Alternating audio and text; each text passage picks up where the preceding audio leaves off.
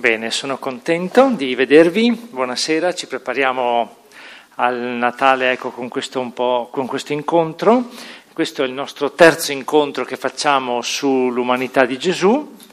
Io posso cavare questa? Sì. Vero sì? Ho fatto il tampone stamattina, sono negativo. Ho fatto il terzo vaccino, dopodiché mi ammalerò di qualcos'altro, ma eh, forse non di questo. Vediamo. Ehm, l'incontro di questa sera è dedicato a Gesù di fronte al creato. Allora ho pensato che potevamo introdurci al brano del Vangelo di Marco, che è il Vangelo che ci accompagna con un salmo, è un salmo un po' ciccione, un po' lungo, però è il canto forse più ampio e più bello sulla contemplazione che il salmista fa della creazione.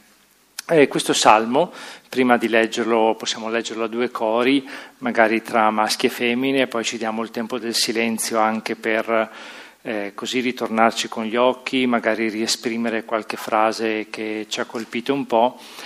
È, mm, fa parte di quel libro della Bibbia che si chiamano i Salmi, 150 Salmi, che hanno dentro di sé tutta l'esperienza della vita umana. Forse l'unico sentimento, l'unica attitudine, l'unica situazione che non è descritta dai salmi è quella dell'innamoramento, dell'amore tra un uomo e una donna. Ma sappiamo che nella Bibbia esiste un libro intero dedicato all'amore tra l'uomo e la donna, anche all'esperienza sessuale tra l'uomo e la donna, che è il Cantico dei Cantici. Invece tutti gli altri sentimenti eh, umani, eh, che occupano il 90% credo della nostra vita, perché è vero, l'amore della donna è un momento capitale, però non è che tutto il tempo è occupato dall'amore tra un uomo e una donna, no? cioè la vita è fatta anche di altro. Ecco, i salmi toccano un po' tutta l'esperienza umana, eh, dalla nascita alla morte, dalla gioia alla sofferenza, dalla lode alla gioia della comunità, alla solitudine. E c'è anche questo salmo, ce ne sono almeno altri quattro dentro il libro del Salterio, dedicati alla contemplazione del creato. Eh, perché il creato, eh, la natura, adesso vedremo di capirci un po' anche su questi termini, eh, fa parte non solo del piano di Dio, ma fa parte anche dell'ambiente nel quale l'uomo è se stesso. Quindi non è pensabile la vita umana, dice il Salterio, senza le condizioni per cui la vita umana può accadere, eh, come un po' eh, la, la, temperatura ecco, atmosferica che non può salire di troppi gradi altrimenti andiamo, ci sciogliamo oppure congeliamo, il sole che non può scaldare troppo, come il pH del sangue che non può andare né troppo su né troppo giù, altrimenti siamo del gatto. Ecco. E quindi c'è un equilibrio per cui la vita umana è possibile solo in alcune condizioni ben precise. Queste condizioni non dipendono solo da noi, ma dipendono anche dall'ambiente, dal sistema nel quale siamo creati. Ora, questo salmista ci mette di fronte allo sguardo di contemplazione, eh, di, di, stupore, di meraviglia di fronte a quello che sono le opere di Dio, che sono le condizioni nella quale la vita accade. Perciò eh, si, adesso questo, questo salmo un po' lo preghiamo, un po' ci stiamo in silenzio, un po' ci stiamo sopra, è come se ci permettesse di restituire una parte di noi di cui noi ci rendiamo poco conto perché abbiamo poco tempo per contemplare il sole, la luna, gli alberi, il mare, le foreste, gli animali, gli uccelli e tutto quello che c'è. E quindi eh, il salmista invece ci dice che la vita umana è piena quando è inserita nel suo ambiente naturale, nel suo ambiente vitale, in ciò che la fa vivere. E appunto questo salmo, che è il numero 104, eh, secondo la numerazione ebraica, 103 secondo la numerazione greca, è un inno sì a Dio creatore, ma è soprattutto una lode che l'uomo innalza a Dio proprio perché la sua vita splende dentro questo, dentro, dentro questo contesto. Allora potremmo fare così, eh, possiamo dividerci tra uomini e donne, va bene? Cominciano le donne, rispondono gli uomini, lo leggiamo con calma, direi senza correre e senza fretta, lasciamo in modo che le parole eh, cadano un po' dentro l'anima, dentro il cuore, eh, abbiamo tutto il tempo necessario ecco, per fare questo. Poi ci fermiamo un attimo in silenzio, qualche istante, poi liberamente qualcuno può ridire una frase, due frasi che possono essere utili alle Signore. Benedici il Signore, anima mia. Sei tanto grande, Signore mio Dio. Sei rivestito di maestà e di splendore. Avvolto di luce come di un manto, tu che distendi i cieli come una tenda. Costruisci sulle acque le tue alte dimore. Fai delle nubi il tuo carro cammini sulle ali del vento. Fai dei venti i tuoi messaggeri e dei fulmini i tuoi ministri. Egli fondò la terra sulle sue basi, non potrà mai vacillare. Tu l'hai coperta con l'oceano come una veste, al di sopra dei monti stavano le acque. Al tuo rimprovero esse fuggirono, al fragore del tuo tuono si ritrassero atterrite. Salirono sui monti, discesero nelle valli, verso il luogo che avevi loro assegnato. Hai fissato loro un confine da non oltrepassare, perché non tornino a coprire la terra. Tu mandi nelle valli acque sorgive perché scorrano tra i monti, dissetino tutte le bestie dei campi e gli asini selvatici estinguano la loro sete. In alto abitano gli uccelli del cielo e cantano tra le fronde. Dalle tue dimore tu irrighi i monti e con il frutto delle tue opere si sazia la terra. Tu fai crescere l'erba per il bestiame e le piante che l'uomo coltiva per trarre cibo dalla terra. Vino che allieta il cuore dell'uomo, olio che fa brillare il suo volto e pane che sostiene il suo cuore. Sono sazi gli alberi del Signore i cedri del Libano da lui piantati. Là gli uccelli fanno il loro nido e sui cipressi la cicogna ha la sua casa. Le alte montagne per le capre selvatiche, le rocce rifugio per gli raci.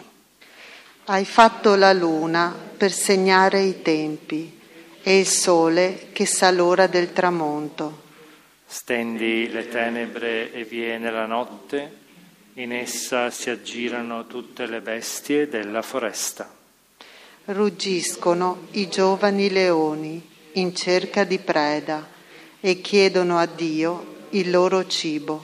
Sorge il sole, si ritirano e si accovacciano nelle loro tane. Allora l'uomo esce per il suo lavoro per la sua fatica fino a terra, fino a sera. Quanto sono alte le tue opere, Signore, le hai fatte tutte con saggezza, la terra è piena delle tue creature. Ecco il mare spazioso e vasto, là rettili e pesci senza numero, animali piccoli e grandi lo solcano le navi e il Leviathan che tu hai plasmato per giocare con lui. Tutti da te aspettano che tu dia loro cibo a tempo opportuno. Tu lo provvedi, essi lo raccolgono, apri la tua mano, si saziano di beni. Nascondi il tuo volto, li assale il terrore togli loro il respiro, muoiono e ritornano nella loro polvere. Mandi il tuo spirito, sono creati, e rinnovi la faccia della terra. Sia per sempre la gloria del Signore, gioisca il Signore delle sue opere. Egli guarda la terra ed essa trema, tocca i monti ed essi fumano. Voglio cantare al Signore finché ho vita, cantare inni al mio Dio finché esisto. A Lui sia gradito il mio canto, io gioirò nel Signore. Scompaiano i peccatori dalla terra, e i malvagi non esistano più. Benedici Signore, anima mia. Alleluia. Alleluia. Gloria al Padre, al Figlio e allo Spirito Santo, come era nel principio, ora e sempre, nei secoli dei secoli. Amen. Ecco, prima di passare al Vangelo, vedete che il salmista ha cercato di raccogliere, è un, un, salmo un po' lungo, però ha cercato di raccogliere tutte le esperienze che l'uomo può fare della natura. Avete visto l'esperienza del mare, delle montagne, delle valli, delle sorgenti, eh, degli uccelli del cielo, delle bestie del mare che non si conoscono, come questo Leviathan, eh, del sole, della luna, dell'alba, del tramonto eh, l'uomo che va a lavorare esce la mattina e torna stanco la sera, l'esperienza del cibo che non manca mai agli animali, perché gli animali trovano sempre il loro cibo, no? tu, apri la, tu apri la tua mano e dai il cibo a tempo opportuno. Eh, casomai gli animali si mangiano tra di loro, ecco, per nutrirsi, però non manca mai il cibo agli animali.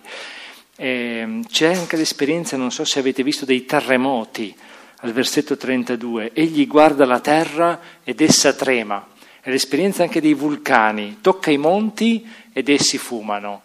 Cioè tutte le esperienze che l'uomo può fare di fronte alla natura, ecco, è come se fossero compendiate nella bellezza e anche nel terrore alle volte che può venire in questo, in questo salmo, così che tutto viene visto nell'armonia di un'anima che benedice il Signore, attraverso la creazione ne dice la sua grandezza e sa anche però che questa creazione è una creazione estremamente fragile, perché a un certo punto si dice al versetto 29, se Dio nasconde il suo volto, assale il terrore delle creature, queste gli viene a mancare il respiro, tema particolarmente moderno, il respiro, senza il respiro muoiono, e ritornano nella polvere. Ma se il Signore manda di nuovo il suo spirito, questi sono creati e la faccia della terra si rinnova, perché la terra è piena delle creature di Dio. E si dice che queste creature che cosa stanno a fare? Il Leviathan si dice che è un mostro grosso e che il Signore l'ha creato per giocare con lui. Al Signore piace divertirsi. Non usavano la PlayStation quella volta, il Signore ha preferito usare la creazione, si è divertito nella creazione. E al versetto 31 si dice che il Signore gioisce delle sue opere, cioè la gloria del Signore, la gioia, la gloria e la gioia del Signore sono per le sue opere. Quindi se c'è qualche cosa che dà gioia a Dio è proprio le sue opere, nella varietà, nei suoi elementi, nella loro ricchezza, nel fatto anche che hanno bisogno del cibo e lui le procura, nel fatto che se muoiono lui ritorna alla vita, cioè è proprio un inno alla potenza di Dio, la potenza creatrice di Dio, che non è solo di dar vita ad una cosa, ma è di creare la vita nella sua varietà, nella sua molteplicità, con tutte le esperienze che l'uomo può fare nel, eh, nel creato. E quindi è un salmo che ci introduce bene questa sera a quello che è il nostro scopo, che è quello di fissarci un po' su Gesù e come Gesù si rapporta di fronte alla realtà con cui anche noi abbiamo a che fare, come è appunto il creato. Noi purtroppo siamo testimoni di un creato che forse Gesù non conosceva troppo bene perché eh, non c'era forse eccesso di CO2 a quel tempo, non c'era problema di inquinamento come ce l'abbiamo noi, non c'era forse neanche una Greta Thunberg aramaica che andava a fare le proteste ai tempi di Gesù, oppure altre cose, però è anche vero che la natura resta un punto di riferimento per la vita dell'uomo. Dunque eh, possiamo leggere il Vangelo se non vi dispiace. Il brano di questa sera, che ci accompagna e sul quale stiamo un po', è la famosa parabola del seme. Noi stiamo percorrendo il Vangelo di Marco, i temi li abbiamo scelti proprio cercando di fare una lettura quasi continua o semi-continua del Vangelo di Marco e dopo aver visto Gesù di fronte alla salute precaria dell'uomo e aver incontrato Gesù di fronte ai rapporti familiari, forse dovevamo continuare il rapporto tra marito e moglie, ma ho preferito saltarlo, magari faremo in altre occasioni, era giusto rimanere al programma e vedere eh, Gesù di fronte alla natura. Allora, il capitolo quarto di Marco eh, dice così. Cominciò di nuovo a insegnare lungo il mare. Si riunì attorno a lui una folla enorme, tanto che egli, salito su una barca, si mise a sedere stando in mare, mentre tutta la folla era a terra lungo la riva. Insegnava loro molte cose con parabole e diceva loro nel suo insegnamento, ascoltate, ecco il seminatore uscì a seminare. Mentre seminava una parte cadde lungo la strada, vennero gli uccelli e la mangiarono. Un'altra parte cadde sul terreno sassoso, dove non c'era molta terra, subito germogliò perché il terreno non era profondo. Ma quando spuntò il sole, fu bruciata e non avendo radici seccò. Un'altra parte cadde tra i rovi e i rovi crebbero, la soffocarono e non diede frutto. Altre parti caddero sul terreno buono e diedero frutto, spuntarono, crebbero e resero il 30, il 60 e il 100 per uno. E diceva chi ha orecchi per ascoltare, ascolti.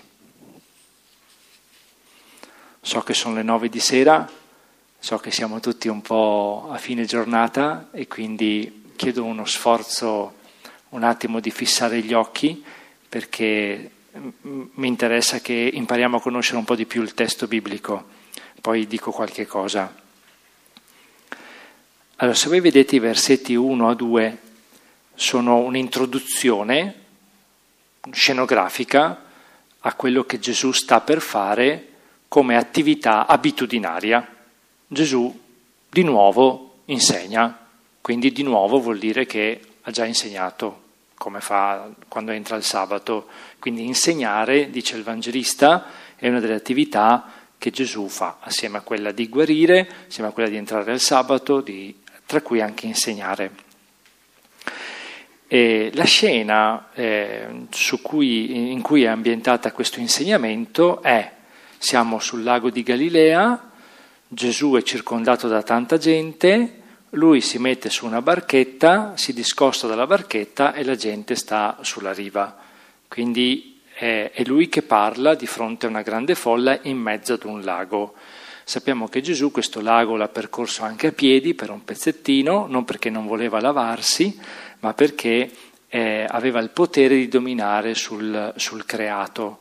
Questo stesso mare, ricordate, è il mare che va in tempesta e che vede, vede, Gesù entrare dentro la tempesta e aiutare Pietro che vuole camminare anche lui sulle acque.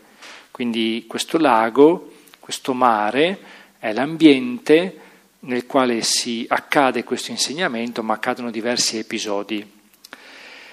Nel mondo ebraico il mare è sempre un luogo minaccioso.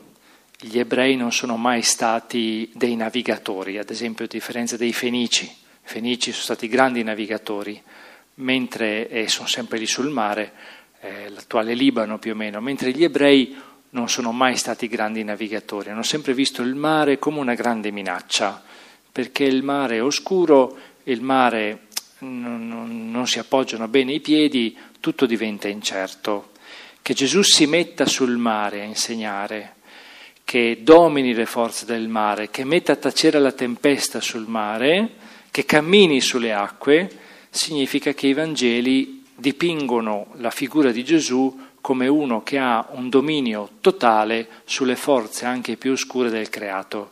Quindi è un Gesù che non ha paura di trovarsi né di fronte a una tempesta né di fronte a una situazione di grande minaccia come quella del mare. Si dice al versetto 2 che l'insegnamento è fatto con parabole. Questo termine meriterebbe più di una spiegazione, ma eh, le parabole, eh, come è stato detto, mi sembra molto intelligentemente, hanno, sono dei paragoni che hanno la funzione non solo di essere degli esempi, ma hanno una funzione nel dialogo tra colui che parla e colui che ascolta. Eh, quando abbiamo fatto anche noi, penso, esperienze di ascoltare una parabola sul serio, alla fine di una parabola non ci chiediamo qual è il messaggio, ma la domanda che mi faccio è da che parte sto io? Chi sono io nella parabola? La parabola ha la funzione di creare un terreno di confronto tra colui che parta, parla e colui che ascolta. Cioè l'insegnamento di Gesù non è l'insegnamento di chi dice io ho la verità, te la insegno a te che sei ignorante, ma Gesù dice io creo la condizione perché quello che ho da dirti possa interessarti e tu ascoltandolo possa prendere tu posizione, possa fare tuo quello che tu dici. La parabola indica la stima che ha Gesù per la libertà e l'intelligenza umana. Cioè Gesù non obbliga, non costringe a prendere un pensiero, a prendere una, una, posizione, ma chiede alla persona che ascolta di prendere lei posizione liberamente perché in questo modo eh, il dialogo avviene, non è un'imposizione, non è semplicemente una trasmissione di nozioni. Quindi il fatto che Gesù insegni in parabole significa che Gesù adotta un metodo per cui non crea le condizioni perché uno dica sì o uno dica no. Non è questo il problema di Gesù, ma il problema è che uno accolga quello che Gesù propone e liberamente possa dire di sì o possa dire di no. È un terreno di confronto, questa è la parabola. Dopodiché sono io che decido dentro la parabola, dentro il discorso parabolico, che cosa fare, se sì o se no. Le parabole hanno sempre questa funzione di interpellare l'interlocutore perché prenda posizione. Dal versetto 3 al versetto 9, vedete ho messo in grassetto, c'è il verbo centrale di tutto l'insegnamento di Gesù che è ascoltate. Ascoltate, chi ha orecchi per ascoltare, ascolti. E quindi Gesù invita ad ascoltare perché l'ascolto per Gesù è l'attitudine principale con cui si accede a Lui. L'ascolto ovviamente è una tradizione biblica molto antica, perché lo Shemach Israel, Deuteronomio 6, il primo comandamento di Dio è quello di ascoltare. Eh, perché ascoltare? Perché Dio non è una cosa da vedere, Dio non è una cosa da toccare, Dio non è una cosa da sentire con il gusto, ma Dio innanzitutto è qualcosa da ascoltare. Perché? Perché nell'ascolto eh, noi non siamo prigionieri di nessun tipo di immagine, di sensazione che non sia proprio il suono che arriva nelle nostre orecchie. E il suono, come succede nella sfera della comunicazione, porta dentro di noi un contenuto che noi possiamo accogliere oppure no. Quindi la centralità dell'ascolto eh, su Gesù, anche nel battesimo e nella trasfigurazione, la voce che viene dal cielo dice ascoltatelo. Quindi Gesù non è da vedere, non è da toccare, ma è da ascoltare. Ci sarebbe molto da dire su tante forme di spiritualità o religiosità anche presenti nel nostro, nel nostro cristianesimo oggi. L'ascolto è il primato. E poi c'è una parabola sul eh, seminatore o sul seme, si parla di un seminatore che però praticamente rimane sullo sfondo, che dice che uscì a seminare, cosa vuoi che faccia un seminatore? Semina, e invece la parabola si concentra su quattro, su quattro eh, situazioni dove il seme cade, eh, dove anche qui non è tanto il terreno sul quale cade che conta, ma è il frutto che il seme dà. Vediamo queste quattro situazioni. È lungo la strada e qui vengono gli uccelli. È sul terreno sassoso e qui c'è il sole che brucia, poi ci so, sono i rovi che, cred, che, crescono e soffocano la pianta. E queste tre situazioni, una è una situazione di carattere eh, animale, il mondo animale, ci sono gli uccelli, una è una situazione di carattere minerale, c'è il terreno sassoso dove c'è il sole, quindi anche con l'aspetto atmosferico, I rovi hanno l'aspetto veget- del mondo vegetale, sono i rovi che crescono, i rovi di per sé sarebbero più bassi delle piante, ma essendo molto fitti impediscono alle piante di crescere e quindi le soffocano. Se voi notate, al versetto 5, come inizia, il versetto, eh, il versetto eh, 4, una parte cadde lungo la strada, versetto 5, un'altra parte cadde, versetto 7, un'altra parte cadde, un'altra parte si usa al singolare.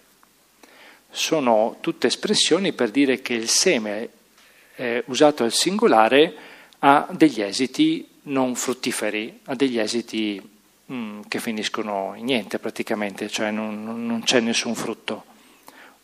Invece, quando arriva al versetto 8, attacca con al plurale altre parti, una pluralità che corrisponde anche a una fecondità, perché si dice che su questo terreno buono queste altre parti sono, resero il 30, il 60 il 100 per 1. Quindi c'è un terreno buono che eh, accoglie una semente mh, mm, plurivoca, una, una, una, moltitudine di semente e questa molteplicità di semente riesce a dare il 30, il 60, il 100 per 1.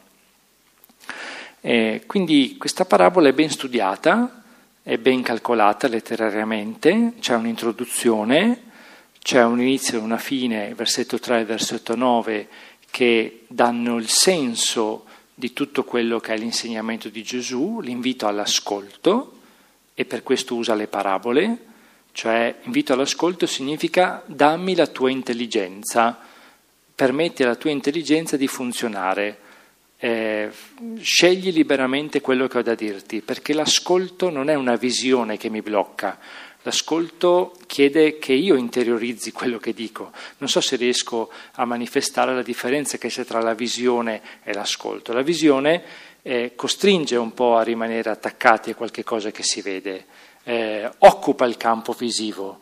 L'ascolto invece, io posso sentire le cose ma posso anche non ascoltarle, possono arrivare le cose, cioè l'ascolto è forse il senso che più dice la libertà di cui siamo dotati, perché posso sentire, sì sì va bene, e poi vado avanti, posso interiorizzare questo ascolto, quello che mi viene detto, e farlo mio, può diventare in me qualcos'altro di nuovo.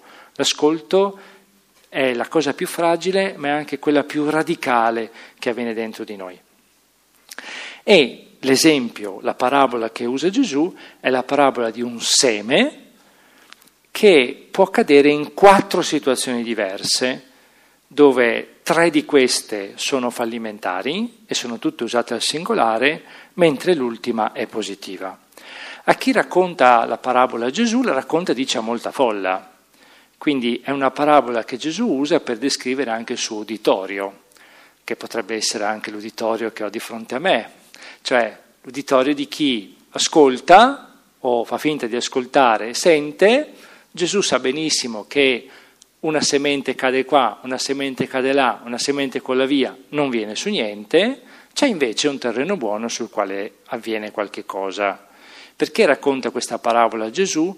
Perché poco prima, al, al capitolo terzo, non abbiamo letto quel versetto, ma si dice che quando Gesù insegna, il suo insegnamento viene rifiutato e decisero di condannarlo a morte. Perciò Gesù dice questa parabola perché è già stata espressa una sentenza di condanna su di lui, dove la sentenza di condanna significa te non vogliamo ascoltarti, non sappiamo cosa facciano del tuo insegnamento. Eppure Gesù continua a seminare, continua a insegnare, continua a invitare all'ascolto. Allora, eh, detta questa spiegazione un po' formale di come è fatto il testo, che è ben bilanciato, veniamo a noi, un po' qualche riflessione un po' a margine su questo. E Gesù di fronte al creato. Allora, innanzitutto è forse giusto ribadire che noi parliamo di creato e non parliamo di natura. Natura è una parola che si usa soprattutto nel mondo greco, viene usata da noi in maniera abbastanza familiare, in riferimento a che cosa? In riferimento non solo all'ambiente nel quale viviamo, ma i greci la usavano anche per indicare l'armonia che c'è nell'universo. La filosofia stoica in modo particolare vedeva che c'è un principio armonico che sostiene tutte le cose. Le stagioni si susseguono, gli stoici pensavano che c'era un ciclo da inizio alla fine che ritornava sempre su di sé.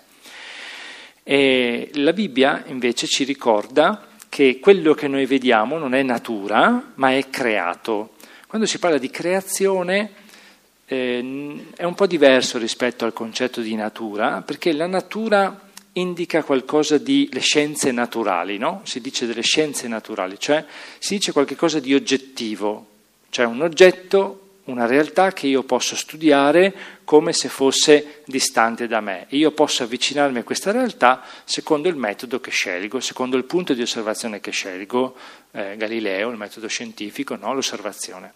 Quando io parlo di creato invece, implica sempre una dimensione di relazione perché il creato è qualcosa che viene da un creatore che ha intenzionalmente creato quelle cose per qualcuno, cioè per la sua creatura.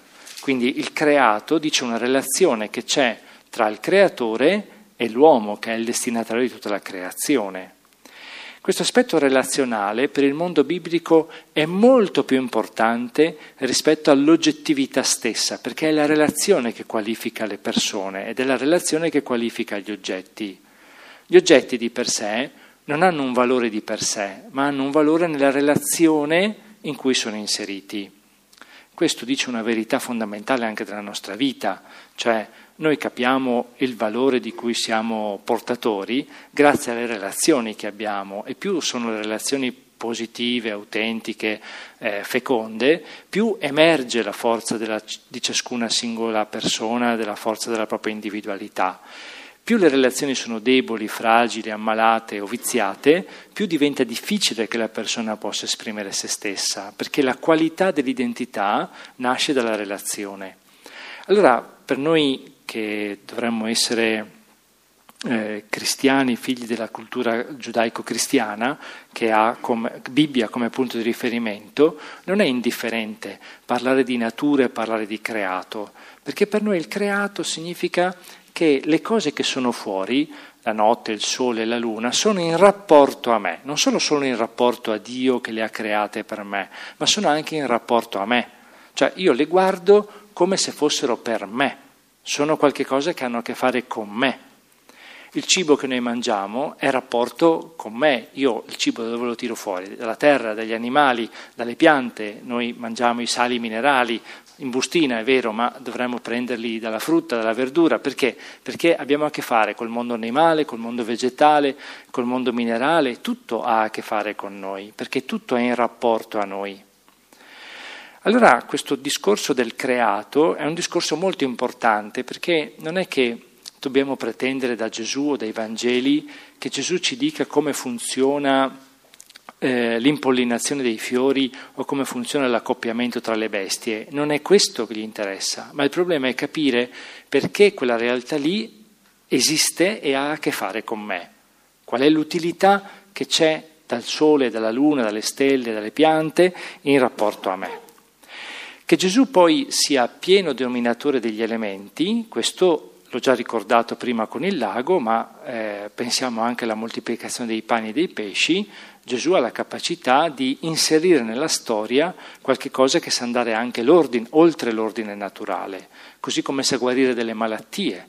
Cioè, e le malattie, sappiamo, guarite, sono il ripristino dell'ordine naturale come dovrebbe andare, perché la salute dell'uomo è la cosa più importante per Dio. Dio gioisce delle sue creature, ma se le sue creature sono sane. Eh, nella Bibbia ci sono poi eh, diversi passi, forse è bene ricordarne almeno due.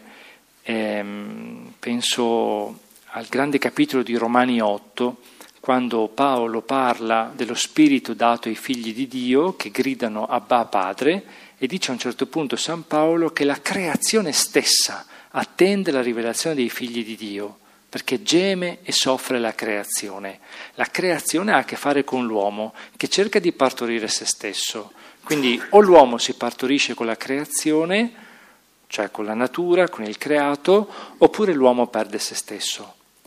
Eh, c'è un'immagine anche nell'Apocalisse, è un testo che leggiamo nella, nella solennità dell'Assunta, quando si parla di questa donna con la luna sotto i suoi piedi, il sole sopra la sua testa, il capo di dodici stelle, eh, che, le stelle che vengono tirate giù dal cielo dal drago. Che cosa indica?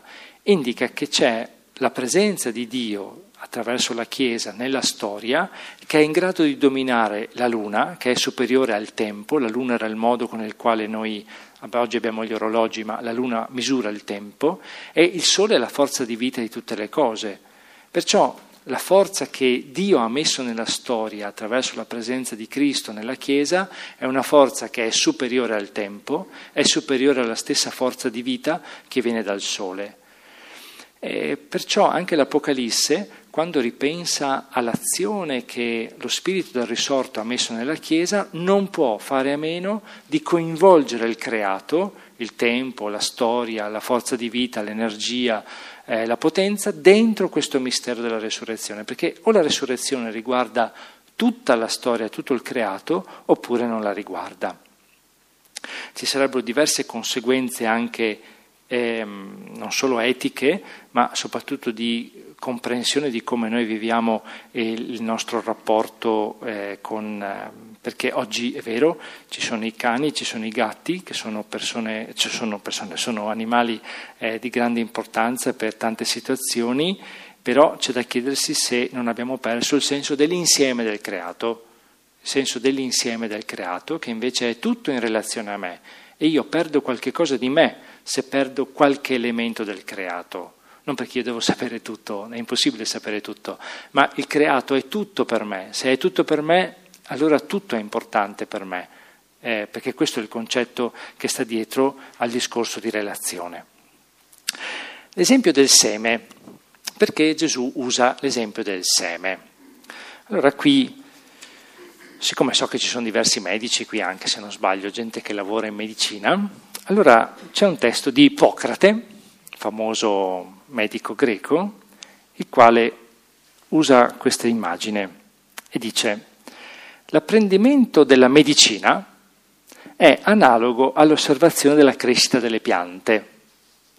Il nostro talento naturale è come il suolo. Le opinioni, certo, se hai paura degli aghi e svieni a, be- a vedere un po' di sangue, cioè, cambia mestiere, ecco, è chiaro. Dice il nostro talento naturale è come il suolo. Le opinioni degli insegnanti sono come i semi. L'apprendimento nell'infanzia è analogo alla caduta dei semi al momento opportuno nel terreno preparato.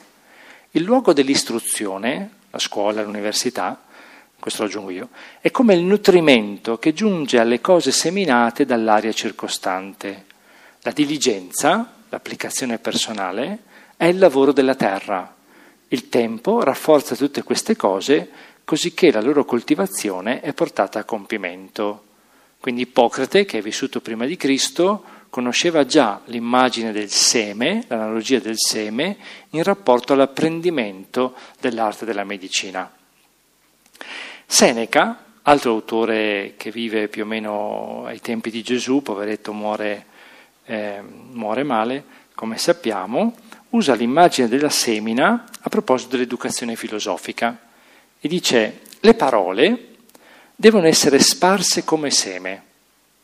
Per quanto possa essere piccolo, una volta che abbia trovato terreno adatto, esso schiude la sua forza e da cosa insignificante si ingrandisce fino al massimo sviluppo. La ragione cresce allo stesso modo, non sempre, ma se. Non è estesa ad uno sguardo esteriore, ma cresce nello svolgere il suo lavoro si dicono poche parole, ma se l'animo le ha accolte davvero, esse prendono forza e si innalzano. Sì, insegnamenti e semi hanno la stessa caratteristica, producono molto, eppure sono cose minime. Basta solo, come ho detto, che un animo adatto le accolga e le assimili. Poi a sua volta esso stesso di suo produrrà generosamente, restituendo più di quanto ha ricevuto. Quindi che Gesù usi l'immagine del seme non deve stupirci perché era un luogo letterario abbastanza diffuso sia nel mondo greco sia nel mondo romano e non è un caso che l'immagine del seme sia inserito dentro questi due verbi importanti, questo unico verbo importante che è l'ascolto. Quindi il seme, eh, già Isaia aveva parlato della parola di Dio che è come un seme che viene piantato in terra e cresce. Questo seme perché viene usato questa immagine? Perché il seme è una cosa piccola, ma ha una forza di vita interiore che è capace di crescere e di portare il frutto di vita. Gesù aveva usato l'immagine del seme in un'altra occasione, quando aveva parlato della sua morte e resurrezione. Mi trovo al capitolo 12 di Giovanni, quando dice se il chicco di grano caduto in terra non muore, non muore, non può portare frutto. E San Paolo usa l'immagine del seme per parlare della nostra risurrezione. Come saremo da risorti? Eh, ci sono diverse teorie. San Paolo dice noi saremo da risorti, non lo sappiamo, ma succederà come succede al seme.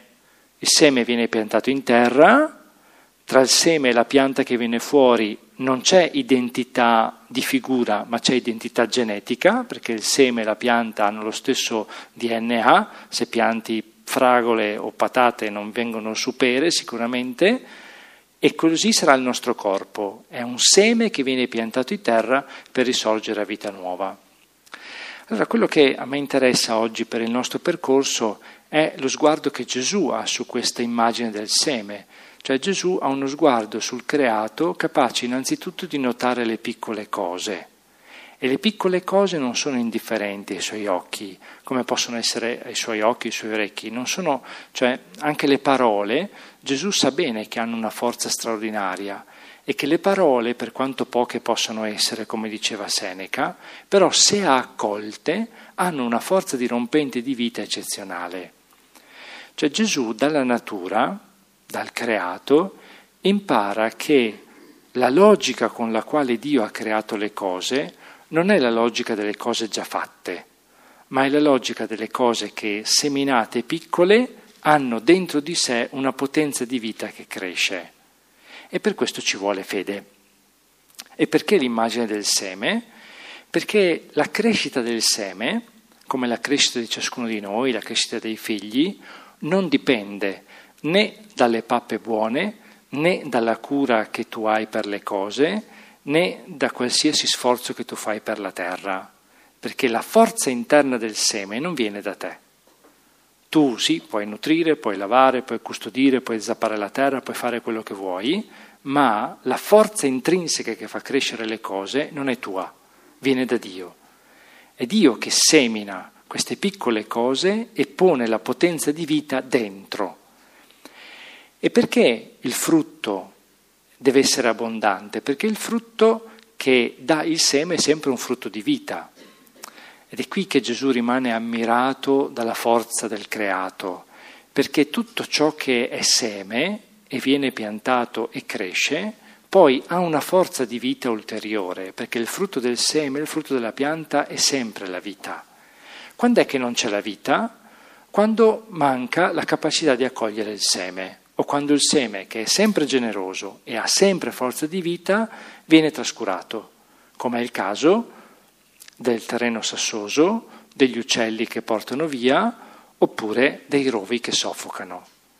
Quindi non è questa parabola un invito a giudicare i tipi di terreno, ma a vedere che il seme se cade nella parte giusta e viene accolto, sempre ha potenza di vita.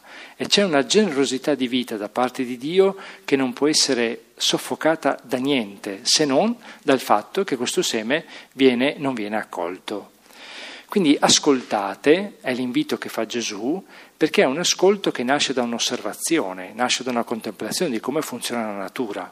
E perché Gesù usa questa immagine del seme?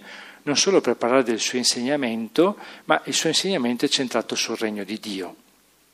Quindi, se si vuole capire Gesù, dice Gesù, bisognerebbe capire come funziona la natura.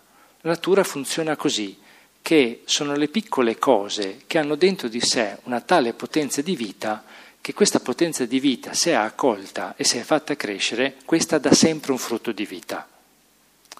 E Gesù sta educando i suoi ascoltatori a rendersi conto che ogni volta che la parola di Dio funziona, produce vita. E quando non produce vita, ma dà morte, non è perché la parola di Dio non funziona, ma perché c'è qualcos'altro che è intervenuto nel mezzo, che possono essere gli uccelli eh, che portano via, può essere, poi Gesù spiega questa parabola ai suoi, ne ricordate, no? Li spiega in un altro modo, ma non, ho, non mi sono interessato della spiegazione, eh, perché la spiegazione probabilmente storicamente forse nasce anche dopo, dalla comunità cristiana che viene dopo. Eh, a noi ci interessava fermarci sullo sguardo che ha Gesù sul creato, eh, su come Gesù è riuscito a vedere nella forza del seme il simbolo del regno. Cioè Gesù è pienamente convinto, ma questo con grande forza d'animo, anche con grande libertà interiore, che non è importante per lui che tutto il seme che lui dice, tutta la parola che lui dice venga accolta. L'importante per lui è seminare, perché questo seme dove è accolto ha una forza intrinseca, interiore, per cui che non dipende dall'uomo, non dipende da, dal terreno in sé, ma dipende solo dal seme stesso, per cui questa cosa cresce. E se può portare frutto, se porta frutto, porta un frutto di vita, ora del 30, ora del 60, ora del 100 per uno, cioè con una sovrabbondanza, una, generosità che è tipica dell'agire di Dio. Dunque, questo, attorno a questo seme c'è il, il, tema della vita, cioè quando Gesù viene ad annunciare il regno di Dio è vicino, eh, convertitevi e credete al regno di Dio, sta, sta dicendo che il regno di Dio non è eh, la fanfara, i bersaglieri che arrivano e suonano e ci dicono che il Signore è arrivato, ma il regno di Dio arriva sempre attraverso piccoli segni, piccoli semi, però questi semi hanno una forza interiore in grado davvero poi ricordate la parabola del, chicco, del seme di, di Senapa, no? che diventa un, un, albero grande dove gli uccelli del, del, cielo vanno ad appoggiarsi, ma è questa forza dinamica di vita e di crescita che interessa Gesù. E a mio avviso questo è bellissimo perché Gesù è capace di parlarci del regno di Dio non eh, parlandoci di cose, come dire, spirituali, come se la vita spirituale fosse qualcosa di diverso dalla logica che sostiene la creazione stessa, perché il creatore è sempre uno, il Padre di Gesù è sempre lo stesso creatore che ha creato le cose. Perciò la logica che fa sì che la vita sia quella che è, che dal piccolo viene il grande e che questo piccolo, proprio perché è piccolo, ha dentro di sé la forza di vita, questo è il regno di Dio. E come succede per i semi del, del mondo vegetale, così è per le parole, per l'insegnamento. È come se Gesù dicesse a noi che ascoltiamo oggi la sua parola, se oggi io ti semino, ti dico la mia parola, come questa parola cresce dentro di te, sappi che crescerà. Quanto darà frutto? Questo dipenderà dal tuo grado di ascolto, perché la parola ascoltata dentro di te, se accolta profondamente, questa comunque produce, comunque produce. L'unica cosa è da evitare di ridursi ad ascoltare una sola parola. Eh, la dinamica che Marco scrive molto bene, il singolare, no? una parte lungo la strada, una parte sul terreno sassoso, una parte tra i rovi, è proprio alternativa al fatto che si dice altre parti al plurale. Cioè il seme è sempre abbondante, sempre generoso, sempre eh, copioso, non si stanca mai. Ed è in questa abbondanza che nasce altrettanta generosità, altra abbondanza, perché Dio, no, dice Ireneo di Leone, non è mai stanco, non è mai geloso, non è mai invidioso, non è mai avaro, è sempre generoso di vita per portare il frutto della vita. Quindi la crescita eh, viene donata, la stagione della semina è il momento e quindi questo sguardo di Gesù io credo che abbia a che fare molto con noi, perché Gesù è in grado di comprendere eh, il dettaglio del seme dentro il tutto del quadro, eh, del quadro della creazione e lui vede la creazione come una forza in continua crescita cioè qualcosa che cresce, qualcosa che cresce, qualcosa che ha preso vita, qualcosa che eh, eh, dona vita sempre generosamente.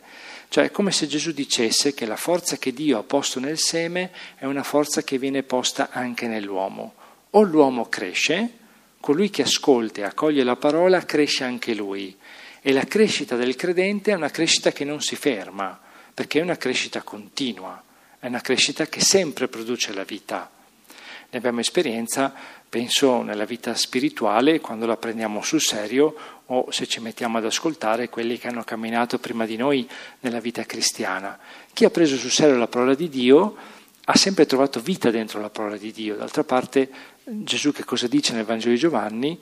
Io sono venuto perché abbiano la vita e l'abbiano in abbondanza.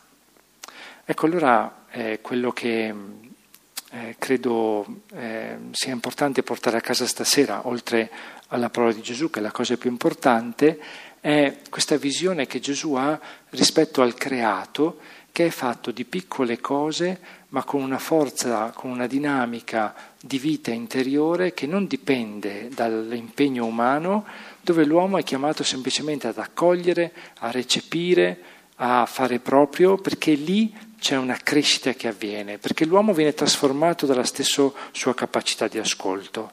Ed è per questo che conclude la parabola dicendo chi ha, orecchi, chi ha orecchi per ascoltare, ascolti. Cioè è come se Gesù dicesse tu sei responsabile del tuo modo col quale ascolti, tu sei responsabile del tuo ascolto. Anche quando parli, magari lo direbbe a noi preti, anche quando parli, agli altri, ascolta te stesso, perché dal modo con cui tu ascolti quello che dici agli altri dipende la fecondità della tua vita, dipende la fecondità del seme. Non è una cosa da poco questa, non è una cosa da poco. E oggi io credo che questa attenzione che Gesù pone sull'ascolto e sullo sguardo dal regno delle piccole cose, perché, che, perché, però che hanno forza di vita, sia un'educazione che dobbiamo un po' riprendere in mano perché eh, la disciplina dell'ascolto è oggi eh, soffocata, per tornare a un'immagine qui dei rovi, dalle così tante informazioni, dalle così tante cose che ascoltiamo tutti i giorni, per cui a un certo punto anche l'udito e l'ascoltare va in saturazione. E quando si ascolta troppo e non c'è la pazienza di far sedimentare, di accogliere quello che è importante, la priorità di ciò che è importante, noi rischiamo semplicemente di non ascoltare niente nessuno. Cioè cosa vuol dire? Che diventiamo un terreno sassoso dove non c'è, non si radica nulla. Perché? Perché? Perché non diamo lo spazio perché si radichi qualche cosa. Allora eh, l'invito all'ascolto è una questione molto seria e la questione della fede non possiamo presupporre che nasca se non c'è questa disposizione all'ascolto perché la fede nasce dall'ascolto, non è possibile pensare alla fede senza l'ascolto, perché l'ascolto implica necessariamente la mia partecipazione. Io poi posso decidere di non ascoltare, di vedere, di vagliare, di decidere, questo è tutta libertà mia, ma il non ascoltare mi priva della possibilità di accorgermi della forza che il seme ha dentro. Perciò io rimango molto stupito di come Gesù sia riuscito attraverso uno sguardo direi galileiano, cioè proprio di osservazione della natura, di come funziona nel suo piccolo, a parlarci del regno di Dio e a parlarci soprattutto di un regno di Dio che è certamente di Dio, ma di un regno di Dio che avviene dentro la persona, dentro la sfera della conoscenza, del mondo interiore della persona, che è fatta di ascolto soprattutto. Pensate che succede anche nelle nostre relazioni, no? Si ascoltano anche tante parole tra di noi, ma ci sono alcune parole che colpiscono, che rimangono dentro, a volte rimangono solo quelle che feriscono, però quanto bene ci fanno quelle parole che sanno non solo leggerci, ma sanno entrare nell'anima e sanno restituirci una forza di vita, una fecondità di vita che ci permette di crescere, di renderci conto che c'è una generosità di vita alla quale veniamo restituiti. Eh, tutta la dinamica un po' della psicoterapia funziona su questo, cioè le parole hanno la capacità di restituire la vita alle persone e pensate quanta forza possono avere queste parole, perché sono come dei semi.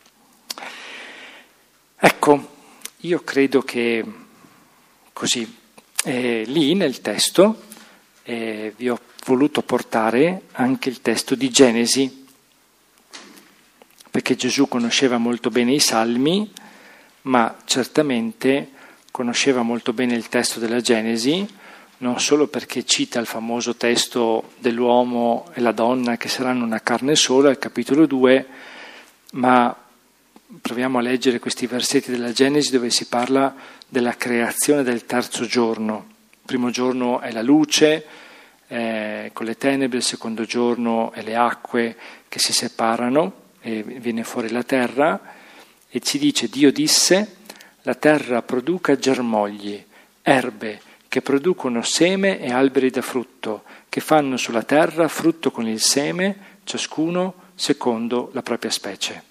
E così avvenne. E la terra produsse germogli, erbe che producono seme, ciascuno secondo la propria specie, e alberi che fanno ciascuno se- frutto se- con il seme, secondo la propria specie. Dio vide che era cosa buona, e fu sera e fu mattina, terzo giorno. Cioè, questo terzo giorno è dedicato alla vegetazione, al tema dei semi, e la nota dominante del seme è che c'è ciascuno secondo la propria specie, quindi c'è varietà e c'è ricchezza. Dove c'è varietà e dove c'è ricchezza, lì c'è il seme di Dio, la forza di Dio che agisce e feconda la vita. Questo vale per la natura, vale per le relazioni, vale per le comunità cristiane, vale per i ministeri nella Chiesa, vale per qualsiasi realtà. Varietà e ricchezza, ricchezza non di denaro perché il denaro rischia di essere univoco, ma varietà di ricchezze, varietà e ricchezze personali, di talenti, musica, arte, gioco, tutto quello che può esserci, tutto questo è nella forza del seme di vita che Dio ha posto in ciascuno di noi. Ecco, sarebbe bello pensarsi eh, come un seme che Dio ha posto nella storia dell'umanità, cioè che ciascuno di noi pensasse a se stesso come un seme posto nel terreno dell'umanità che deve portare vita. Ecco, poi alla fine io credo che l'esame di coscienza che ciascuno di noi è chiamato a fare a fine giornata è questo, quanta varietà e quanta ricchezza ho portato oggi, eh, che significa quanta vita ho portato, eh, perché questa non dipende solo da me, dipende dalla forza intrinseca che Dio ha posto, ma se, siccome il seme funziona, deve funzionare. Se non funziona, non è colpa del seme.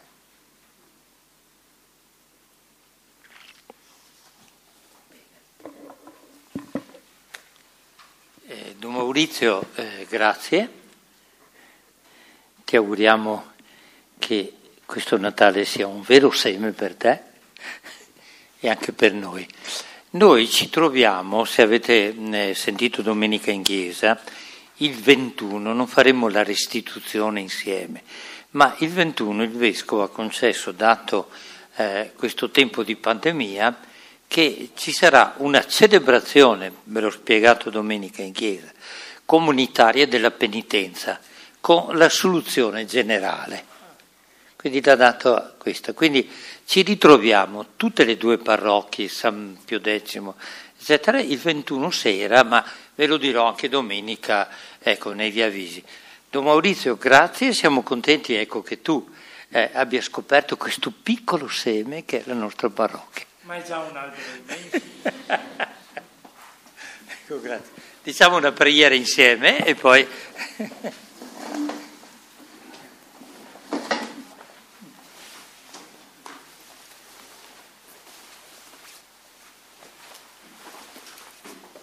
Padre nostro che sei nei cieli, sia santificato il tuo nome, venga il tuo regno, sia fatta la tua volontà, come in cielo così in terra.